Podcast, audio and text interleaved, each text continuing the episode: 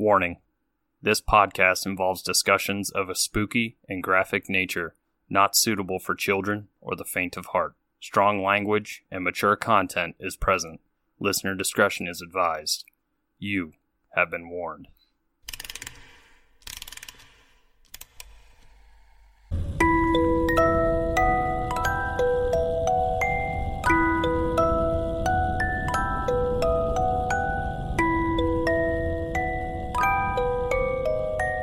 There, spooksters, and welcome back to another episode of Three Spooked Girls. It is your girl, Jessica, and as always, I am joined by my favorite ghoul friend ever, Tara. Hey, spooksters. We're going to be talking about the Osage murders and the birth of the FBI, which was a topic I chose and inspired by a book that I bought and then did not read Yet. yet, but then listened to a bunch of stuff about it and am super excited to read said book. But before we get into that, let's talk about our business and our drinks. My friend, what are you drinking this evening? I have uh, my Robert Mondavi Merlot per usual, and I also have what is this called? Lacroix, Lacroix, LaCroix. Lacroix. LaCroix. I don't know how to pronounce it. Sorry. Drink, old school. There you go. The grapefruit one that everybody hates but me. So I've got that too. Pamplemousse is one of the most, is the like number one flavor, and I hate it. I'm like, ugh. But I don't like grapefruit, like in my defense. But it works because people who buy LaCroix or any other kind of sparkling seltzer water that's flavored and want to split a case with me, I will take the flavors like lemon because I like lemon and they can have pamplemousse. There you go. So, what did the Bell Witch pick for us? Slash, what are you drinking? So I'm drinking water and Canada Dry cranberry ginger ale because it's that time of year, people. Yeah, it is. Ah! I saw it at the grocery store yesterday and was like, you fucking coming home with me. I'm gonna have to have you mail me some. It doesn't exist. What? to the store and a flat rate box. Tally ho. Or anybody to our PO box. Just, just kidding. You don't have to. It'd be really weird if they're like the post office was like, uh, ma'am, you have 15 boxes of soda. and uh, disclaimer: that would not be for me. That would be for intern Matt, and he'd probably cry of joy. And he doesn't know I'm asking for this, but you know. uh, intern Matt. I'm not consuming alcohol this evening because I am dealing with a sinus thing because we're recording this on the 14th of November and I just got back from my anniversary weekend. So I spent more than 2 days away from from Sacramento and I literally came back and my sinus my allergies were like, "Hey, you forgot we existed." and I'm like, "I freaking hate you allergies." So I haven't been able to breathe out my nose. Mm, For some reason alcohol tends to exacerbate the issue. So no. I I'm taking a week off, but our dear beloved Kate, the Bell Witch, picked a drink. It is a Sage Gold Rush cocktail. Get it? Because it's Osage, and then it's about oil, which is black gold. There you go. Oh, and it was the oil rush. I I did this. So witty. So witty. Kate is excited tonight. Okay. So this will make two cocktails, this recipe right here.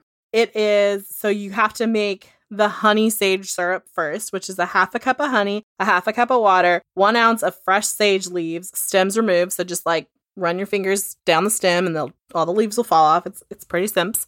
Then the sage gold rush cocktail is four ounces of bourbon, three ounces of the honey sage simple syrup, three ounces of freshly squeezed juice, and it, it's about two lemons. The instructions are you make the syrup by combining the honey, the water, and the sage and leave on medium heat in a saucepan.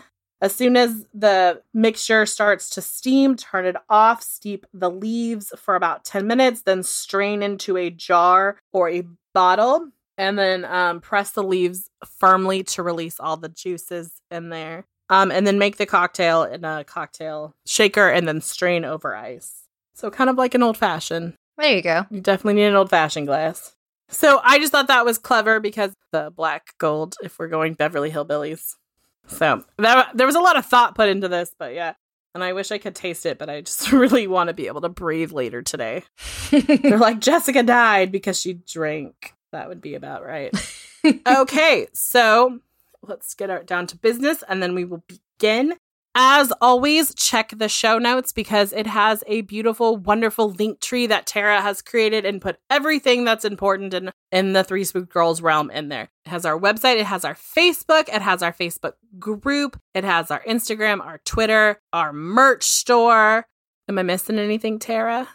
Yeah, I think that's it. We got our website, the socials, um, Patreon, all that great stuff in the link tree. So yeah, they can they can find us everywhere. If you want to help support the show, you can definitely head over to our Patreon and become a patron. We got some really cool things for as little as a dollar a month. You get extra bonus episodes. Each of our tiers have really awesome things. I know we're launching new and cool things. We have a current goal of getting 50 patrons, and then I'm to go and slaughter movie reviews for you twice a month because I love you guys so much, and it's to be a lot of fun. So definitely check that out. The other thing we want to talk about before we get into this case today is Sudio. If you know anything, Tara and I are like junkies when it comes to listening to things. We listen to podcasts all the time. We love music. And for my job, I'm on the phone all the time. So if you're looking for a really great headset or Bluetooth or earphones, we definitely recommend Sudio. I use my Sudio Tolv earbuds every day at work. It makes it super simple. They're lightweight. Sometimes I forget they're in there.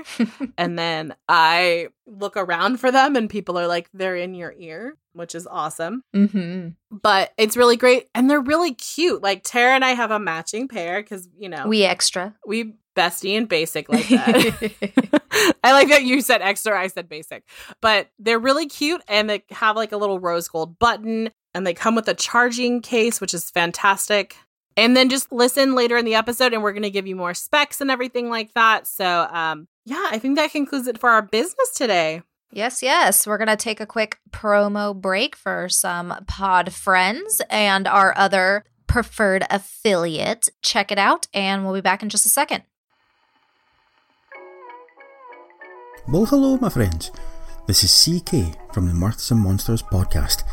Join me, my companion Finn, and my occasionally satanically possessed cat Ray Puny Motors as we investigate the real truths behind some of the most wonderful creatures you can imagine. Are trolls really that thick? Or is it just bad press? Are leprechauns really drunken bums? Uh. Sort of. But there's a lot more to find out.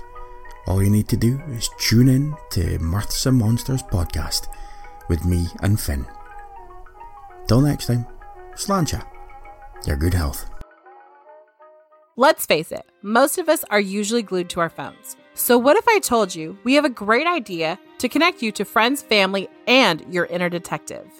Hunt a Killer is the fastest growing murder mystery subscription game that puts you in the mind of a detective. You'll shift through piles of documents, evidence, auto recordings, and case files, eliminating suspects until you crack the case and catch the killer. Hunt a Killer gets you talking and having fun together, whether it's game night or date night. And if you're a detective that prefers to work solo, Hunt a Killer is built so that you can choose how you want to play. With thousands of online community members and 2,000 five star reviews on Trustpilot, it's no wonder Fast Company named them as one of the most innovative entertainment companies of 2019. Plus, a part of the proceeds of every box goes to the Cold Case Foundation to help fund cold case investigations. John E. Douglas, the FBI profiler who inspired the Netflix show Mindhunter, is the chairman of the board of this nonprofit foundation. It's the perfect activity for fall and winter, and you don't even have to leave your house. Hunt a Killer is an ideal murder mystery party game. Right now, just for our listeners, you can go to Hunt a Killer and use the code SPOOKED for 20% off your first box. Again, make sure to use our discount code SPOOKED. That's S P O O K E D for 20% off your first box and to show support for us here on Three Spooked Girls. It's not just about catching the murder, it's about the friends you make along the way. Okay, Jess is going to kick us off here. Thank you. So, I'm going to give a brief history of the Osage tribe. And I just kind of want to put a little caveat there. I actually have family members who are part of this tribe. It's not like a direct line. It would be like my grandfather, it's his first cousins. Like, so his aunt is actually part Osage, or she actually is full Osage. So I have family members in this particular Native American nation. So I feel very connected to this story and a lot of the places here my dad grew up around. So it's a little near and dear to my heart. And then obviously I'm excited because it launched the FBI, which is like, I loves me some FBI guys. Mm-hmm. Mm-hmm. Okay. So the Osage tribe, or is known as the people of the Middle Water, was a Midwestern Native American tribe that developed in the Ohio and Mississippi River valleys around 700 BC. So, like, they were here a lot longer than we were, a shit ton longer. They migrated west of the Mississippi due to wars because like, apparently these tribes from like Pennsylvania and New York came down and they fought and then they moved to west of the Mississippi. They were like one of the bigger tribes. And I learned something new. The word Osage is a French term used um, and it translates into the word warlike. So they were, you know, warriors. Very cool. hmm So, up until about the 19th century, the Osage tribe was the dominant power in the region, but westward expansion happened. Mm-hmm. And I'm going to call it out because I'm a white person. White Americans were dicks and moved people out of their place. Literally, if you don't know what the Trail of Tears is, it's a very sad story. So essentially, what they were is that they were in this area. The Osage Nation controlled the area between the Red Rivers, the Ozarks, to the east, and the foothills of the Wichita Mou- Mountains and a little south. Basically, because of westward expansion and like statehood was happening and allotment was happening, they were being kind of pushed out. So, because they were primarily dependent on like nomadic buffalo and their agriculture, they really needed a place to live. So, in the 19th century, when they were forced out of Kansas, they made a very smart decision, in my opinion. At the time, and please don't at me, at the time, they called this area of land they were moving to call it was called Indian Territory.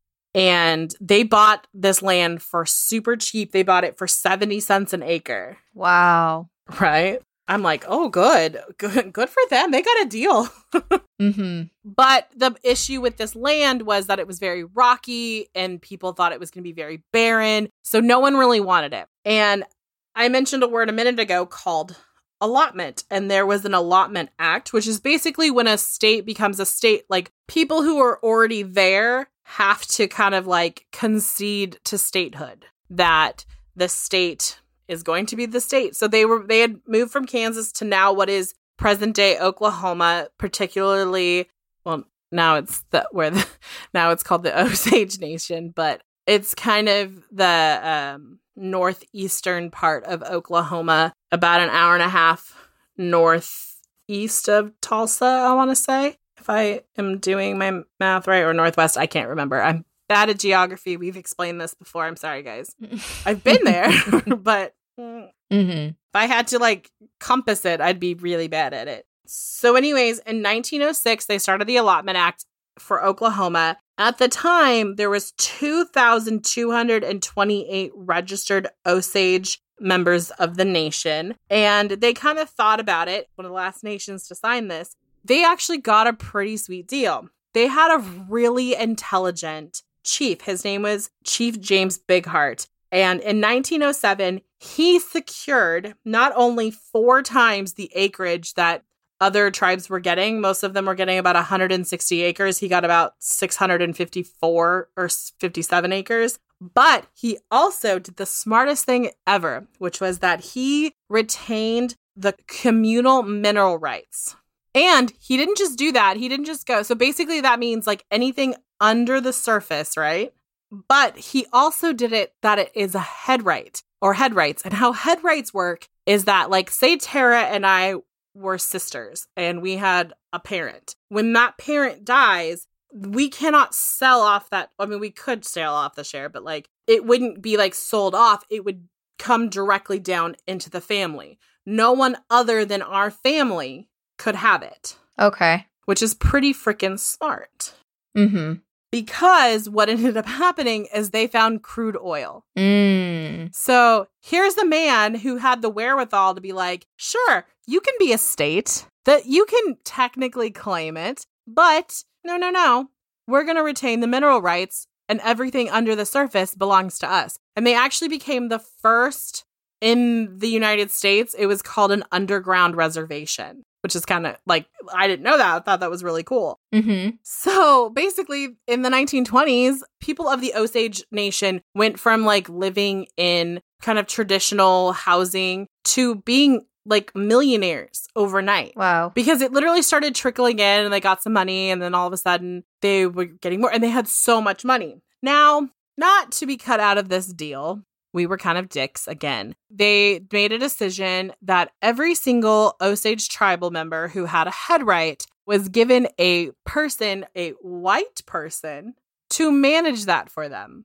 I was listening to David Grann, who wrote the book Killers of the Flower Moon, which is what inspired this case for me. Um, and he was saying it wasn't even just like kind of racist. And I'm like paraphrasing. He's like, it wasn't even just kind of racist. It was just blatantly racist. Like, nope, you are a Native American. You don't know how to spend your money. Here, here's this white person who we think is responsible enough to have your money. Holy hell. Like, we're talking one of the greatest injustices of like all time racist wise because I mean one of them I should say. But like literally, you wanted to go buy toothpaste, you had to ask your advisor, "Hey, can I have money to go buy my toothpaste?" You want to buy a car? I got to go with you to buy a car. And let me tell you that these people weren't just like, you know, okay, let's right check. They were a little bit of embezzlement going on, like a smidge. Also, and we'll come because obviously we're talking about murders. So David, who wrote the book, he was saying that when he was doing research, they would have like the way that the Osage Nation would write is they would write someone's name and then they would just write dead next to them after they passed away. Not like died of like head wound, died of cold, died of tuberculosis. Like they didn't write anything like that. It just died. And he was saying that he would come across pages where it would be like this white person's name and then it would be like five Osage tribal members and they would just be like dead, dead, dead, dead. And it would be like they'd have the dates there and they'd be like within a few years of each other. So that kind of brings us to this particular story. There was a woman by the name of Molly Burkhart. She was a good woman. She, you know, she she had her money. I loved the way that David described her. It was great. He was like talking about how like she when she was born, she's born in more of like a traditional like nation time. And then by the time she was old enough and having her own children, she was in like this modern flapper era. And so she literally not only straddled two cultures because she married a white man, but she straddled like two cultures in the time span of like development of a particular nation, which I thought was pretty cool. Yeah. So Molly was one of four sisters. And on May 27th, 1921, she realized that her sister, Anna Brown, was missing. So people went out and they searched for her, and basically they found her in a remote ravine in Osage County, which is the county in which they reside in. So the Osage County, and she had a headshot wound. But because they couldn't find the killer, they ruled her death an accident. Um, Tara, how is a headshot wound an accident if she's left in a ravine all by herself? Yeah. It's definitely not. You It's- don't accidentally not. walk into a bullet or, you know. That doesn't happen. No. So they basically said, You don't understand. Anna was a good time girl. She liked to go get her drink on. She liked to party. So she was out and about, and this must have just happened. Okay. Okay. Osage County law enforcement. Okay.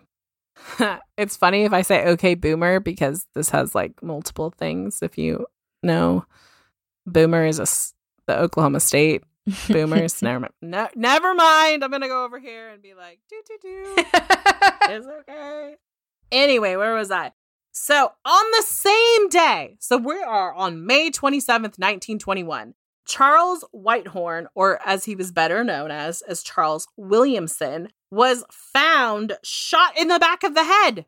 And he was found in Pawhuska. So shout out to the pioneer woman because that's where she lives. He was found near Pawhuska with a gunshot wound to the back of the head. And guess what, Tara? He is Anna's cousin. So, in the same day, poor Molly has lost her sister and her cousin. hmm Well, Molly's bad streak doesn't go away. Two months later, Molly's mother, her name was Lizzie Q. Kyle, she died. She just stopped breathing. It was suspected that she was poisoned, but again, they had no proof because this was the 1920s. So Mhm. this is 1921 ish. And so her head rights then went to her her husband, who was still living, and her two remaining daughters. Oh, I guess Molly was only three, one of three sisters. I apologize. I misspoke earlier. So now these women, these two girls, um, her, the other daughter's name was Rita, and um, her late husband, or Lizzie's late husband, are fabulously wealthy because they've inherited all of Lizzie's shares. On February 6th, 1923, Henry Roanhorse was found in his car on the Osage Reservation with guess what, Tara? With a gunshot wound to his head. And he was Molly's cousin. Yeah. So at this point, like the family, like Molly's family is like, holy crap, this is happening to us. Mm-hmm. Mind you, there was a lot more happening, but we're going to be focusing on these particular ones. But they're like, Rita's like, oh my God, I live in the country with my husband, Bill, and we could just get picked off. You know what? I'm moving to Fairfax, which, fun fact, that is where my dad was born. So her and her husband, Bill, moved to Fairfax. And on March 10th, 1923, Molly is woken up in the middle of the night because she hears this loud frickin' kaboom. And she runs to her window and looks down the street at Rita's house, and it's just a big orange ball of flame because someone had put a bomb under Rita's porch. Rita and her, they're her live-in like housekeeper servant person. Her name was Nettie Brookshire were killed instantly, but Rita's husband Bill died 4 days later of his injuries in the hospital. So I know I know what you're thinking guys. You're like, "Uh, what's happening here?" Because honest to God, wouldn't you be a little like worried if you were part of this family? Right. Everybody you know is dying violently. Very violently. Like it was, yeah. Because the bomb was later found out to contain five gallons of nitroglycerin, which is what, TNT? Five gallons. Like think about like watching like old timey movies and they have like one stick of dynamite and they'd throw it at things and it would blow this big hole. Like five gallons of this stuff that um, surprised anyone had a house left. Right? God. So essentially, people were starting to get like, okay, something has to give here. Mm-hmm. Because again, George Bigheart on June 28th, 1923, was dying at home and he was taken by train to the hospital in Oklahoma City by William the King Hale and his nephew, Ernest Burkhart. And if you're like, Burkhart, that sounds familiar, that's because Ernest is Molly's husband. Mm-hmm. At the hospital, it was suspected that Big Heart had um, ingested some poison through his whiskey, Mm. which is just a really sad way to die because I bet he really enjoyed his whiskey. We all do. If you do. If you don't, sorry. Um, and if you don't, we're sorry. So basically, uh, George is like, you know what I got to do? I got to get my attorney. So he calls his attorney, whose name is William Watkins Vaughn, and he was from Pawhuska. And he said, come to the hospital as soon as possible. Vaughn complied and met the two men that night. So no one really knew what they were discussing, but the next morning, Big Heart died, and Vaughn boarded a train to return to Pawhuska. Basically, let's put it this way Vaughn never made it back to Pawhuska. His attorney's body was found with a skull crushed in beside Ugh. the railroad track in Pershing, Oklahoma, which is just five miles south of Pawhuska. Isn't Pawhuska a fun word to say? Sorry. you got to make it light when you can. Right. Uh, I'm like, I know we're talking about this like dark thing, but every time I say Pawhuska, I'm like, Pawhuska. no, you're fine. It's a fun word. so overall, there were 13 deaths of full-blooded Osage men and women. So earlier, when I was talking about the white people who overlooked them, they were called guardians. Mhm. Um, and this took place between 1920 and 1925. By 1925, 60 wealthy Osage had been killed and their land had been inherited or indeeded to their guardians, which were local white lawyers and businessmen and so on, and just people that the government thought should be able to take care of them. Mm. So, you know, bad shit. Yeah. hmm at this point in time, people are like, okay, this is really happening. And really, it was because Oklahoma was so new. If you really think about it, it became a state in like 06, 07 of the 1900s. And it's we're in the 1920s, so they don't have a ton of resources. So essentially, this guy like went to Washington, D.C. and was like, we need help. And enter, there was this new branch of the government, and it was called the Bureau of Investigation. Mm-hmm. Or the BI, which it was not called at the time, but we're going to call it that because, you know. and so it was being run by this new hotshot kid who was 29, and his name was J. Edgar Hoover. And he was basically assembling a crackpot team of Boy Scouts, because apparently there were two types of Bureau of Investigators back in the day. You were either a Boy Scout or a cowboy. Interesting. Okay. Yeah. A Boy Scout were these kids who got out of college and were like going into law enforcement, had really their only true kind of resource of knowing how to do anything was from the Boy Scouts type situation. And then there were the Cowboys, which we're going to talk about one by the name of Tom White. He was an entrenched law enforcement. So his daddy was, his granddaddy was, everyone he knows was the law enforcement. His brothers, he became a Texas Ranger. Wow. He was literally a cowboy. He was six four, so he a big old dude. And it was said that J. Edgar Hoover did not like people that were taller than him or insubordinate. And basically, J. Edgar Hoover made sure that people wore suits to work. And Tom complied, but he wore his cowboy hat. And he did not care that he was taller. But essentially, they called Tom in and he really started looking at the case. He started looking at it forensically for the time, which was basically just fingerprints. And he was really, really trying to kind of get this. And it was kind of like hard because, you know, who the hell is going to really, you know, claim murders? Right. So they start doing all this investigation, and, and really it wasn't turning anything up. And in fact, Hoover wanted to shut it down. He was like, This is done. I'm over this type situation.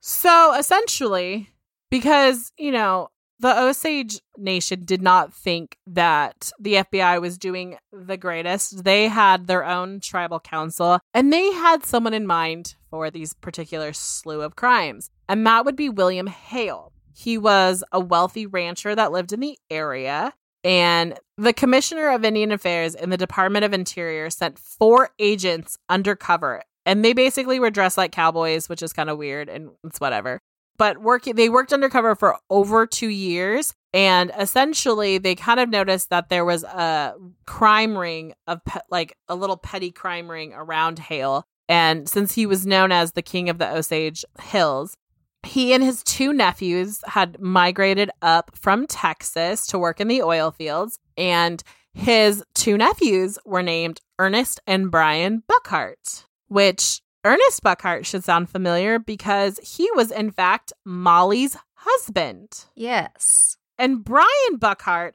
actually dated Anna Brown, who is Molly's sister. Mm. All this intertwining is not not good. Yeah, it's not good at all.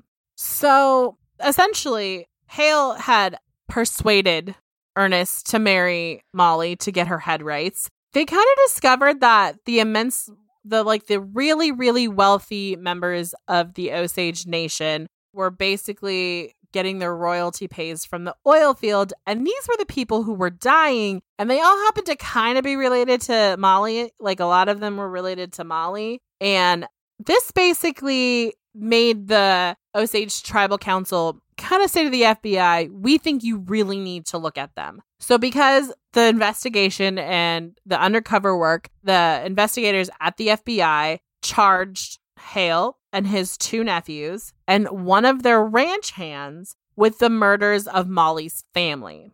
Hale was formally charged for the murder of Henry Roan, who had been killed on the Osage Reservation, making that a federal crime, which is so great because now we have the FBI. It's not great for Henry, my remorse for his family, but these crimes did spur um, the FBI to be launched.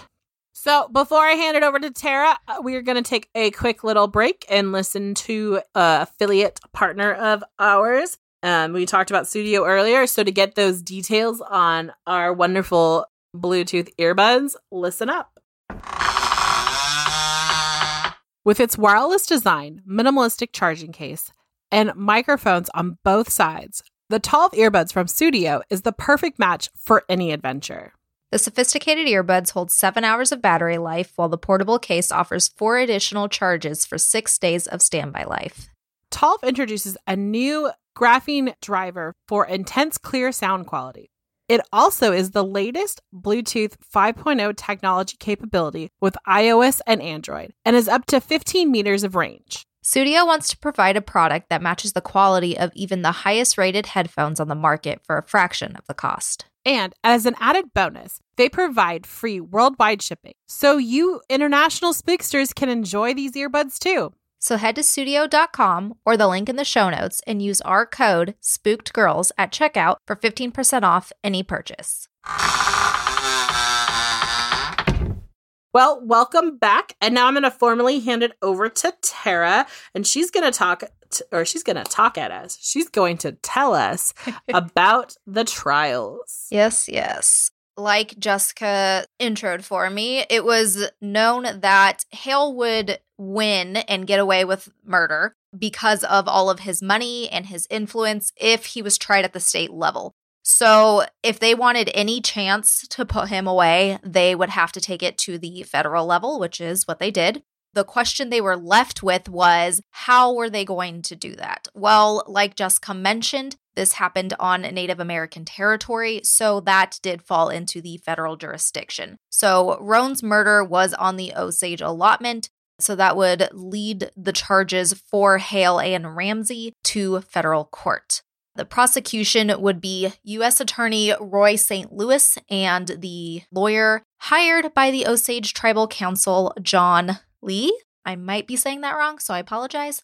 Uh, John was described as a man of, quote, splendid behavior and one of the best. It was someone they would absolutely need in this trial. So, in January of 1926, the grand jury would convene. The defense lawyer, hmm, John Springer, he was a, a, slick guy, to say the least. He convinced Ramsey to recant his confession of the murders and also wanted witnesses to lie in court. And that's just the tip of the iceberg. The ones he couldn't convince to lie, he would just get them drunk, or he would threaten them if he thought they would be detrimental to the case. So that's great. Along with that, there's more. He also bribed jurors and he would make these crazy claims that, of course, had no evidence to back it up at all. A pretty well known example is when Ernest and Ramsey actually signed a statement saying that they had been tortured by federal agents. It was said by an uh, FBI agent later that Springer would do any and everything, legal and illegal, to make sure that they won the case. So Real stand up guy. guy we got here. Yeah. Right? we said it at the same time. Saying that at the same time. there was also, of course, a lot of drama with the crimes of this, you know, this case. Ernest would be considered Hale's biggest threat, as we come to learn, so much that he was very fearful of his life. So much that the authorities actually took this fear very seriously and they ended up transporting him in late January out of Oklahoma and even used aliases as an extra precaution at any of the hotels he stayed at, just in case. Oh, witness protection. Yes. so then on March 1st, the judge would decide that the Osage allotment wasn't equal to tribal land, so they would have to proceed to state court, if at all. The federal government immediately knew they had to do something, or else these guys would just get through the cracks and get away with murder and keep scamming and scamming, mm-hmm. keep murdering people. So they immediately put an appeal in with the Supreme Court. Meanwhile, on March 12th, to essentially buy time, they held a hearing on the state level for the murder charges. This would be when Ernest would officially flip in court and become a witness for the prosecution. In May, the trials for the bombing of the Smith house at the state level would begin. Again, we go through the dramatic and false claims from Springer stating that Ramsey and Ernest had coerced confessions. A quote was Smith jumped across the room, grabbed me by the shoulders, and shoved a big gun in my face. And also alleging that Tom White said, quote, We'll have you put in the hot chair. Of course, this caught media attention because during this time in the 20s and 30s, you know, the media loved this stuff and they ate it up. It even made it all the way to the Washington Post.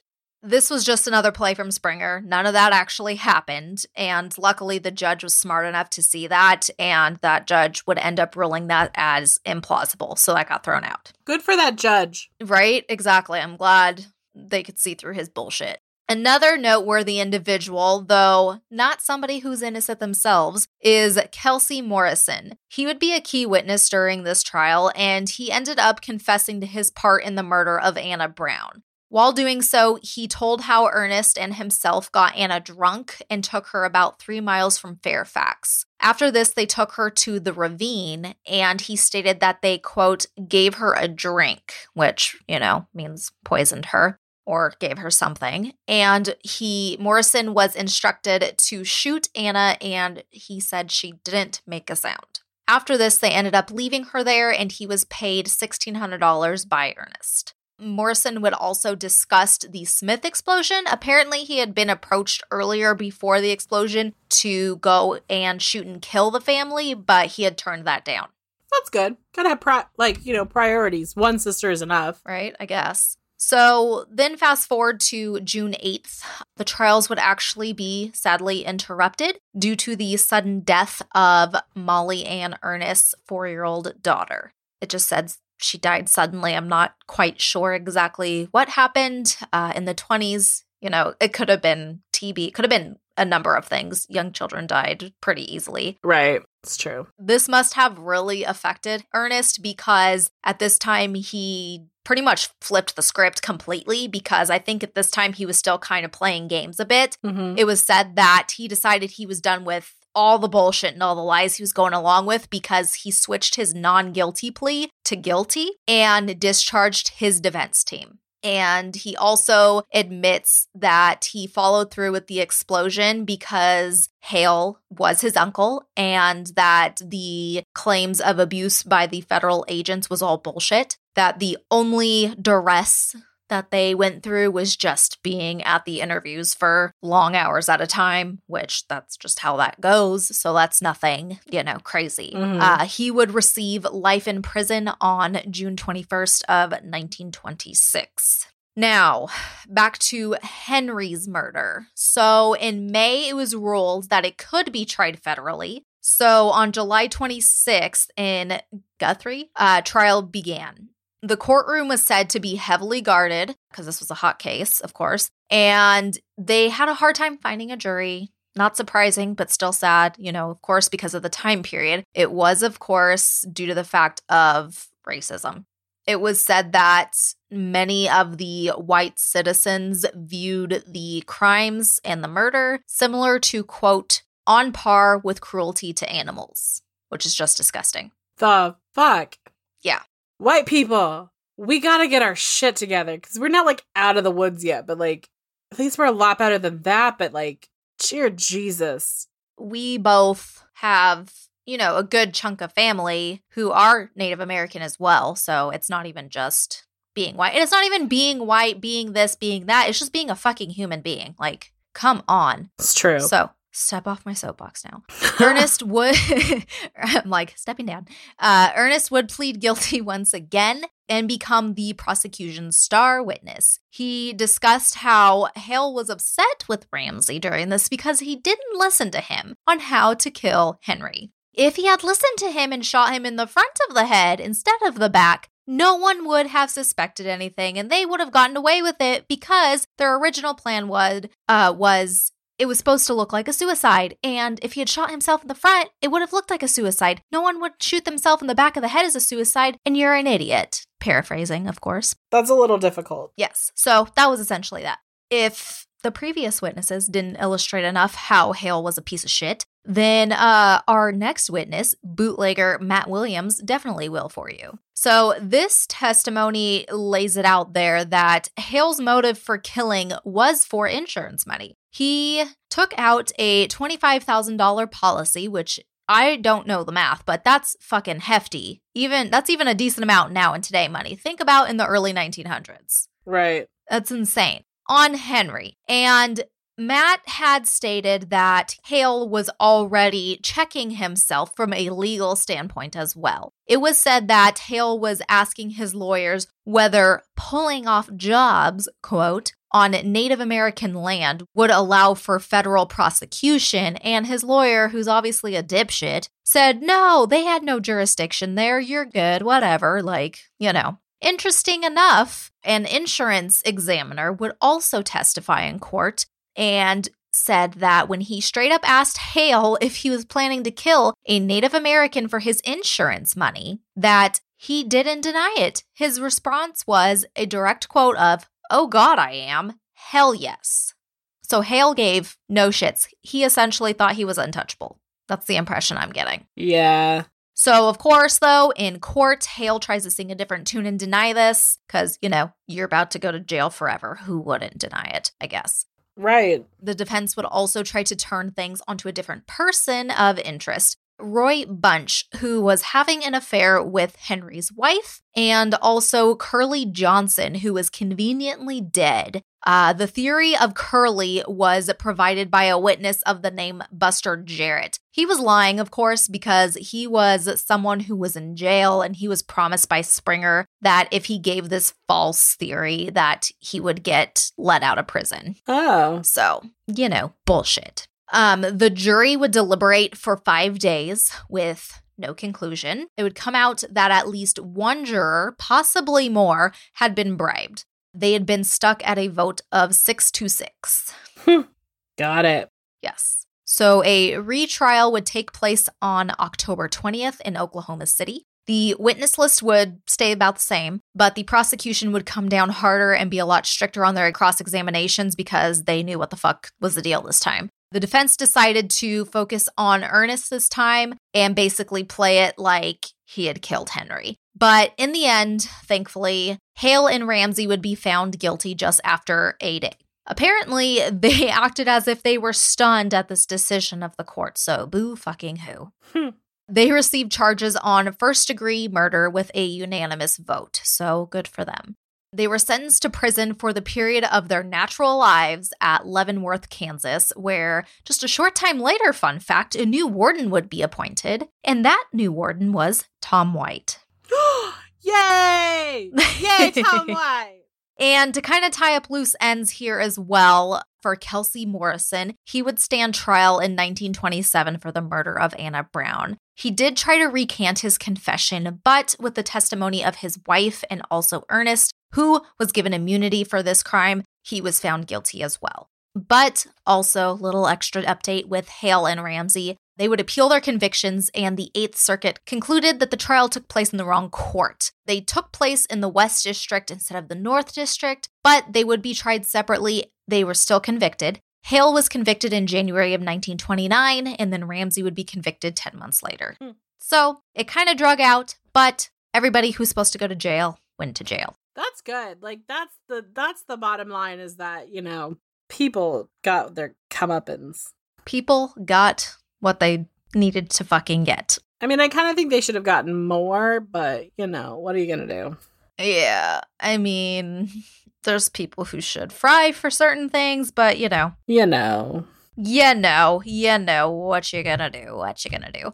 But um, yeah, that's just kind of that's how things went down for them. Right. I was gonna say I'm actually like wildly impressed that they got as much as they got because I'm like, oh, yeah, okay. considering they were wealthy, white, powerful men.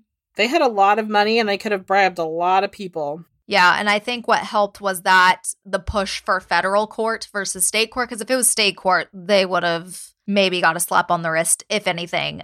Because one of the biggest concerns was if they would have even gotten anything. Because if they had just went to state, they may have gotten nothing. Right. And this is like one of those things that like it was such a huge pivotal moment in America because it launched literally our gold standard of how we investigate. Mhm. Like the FBI comes out with things far more advanced than like local PD and state agencies.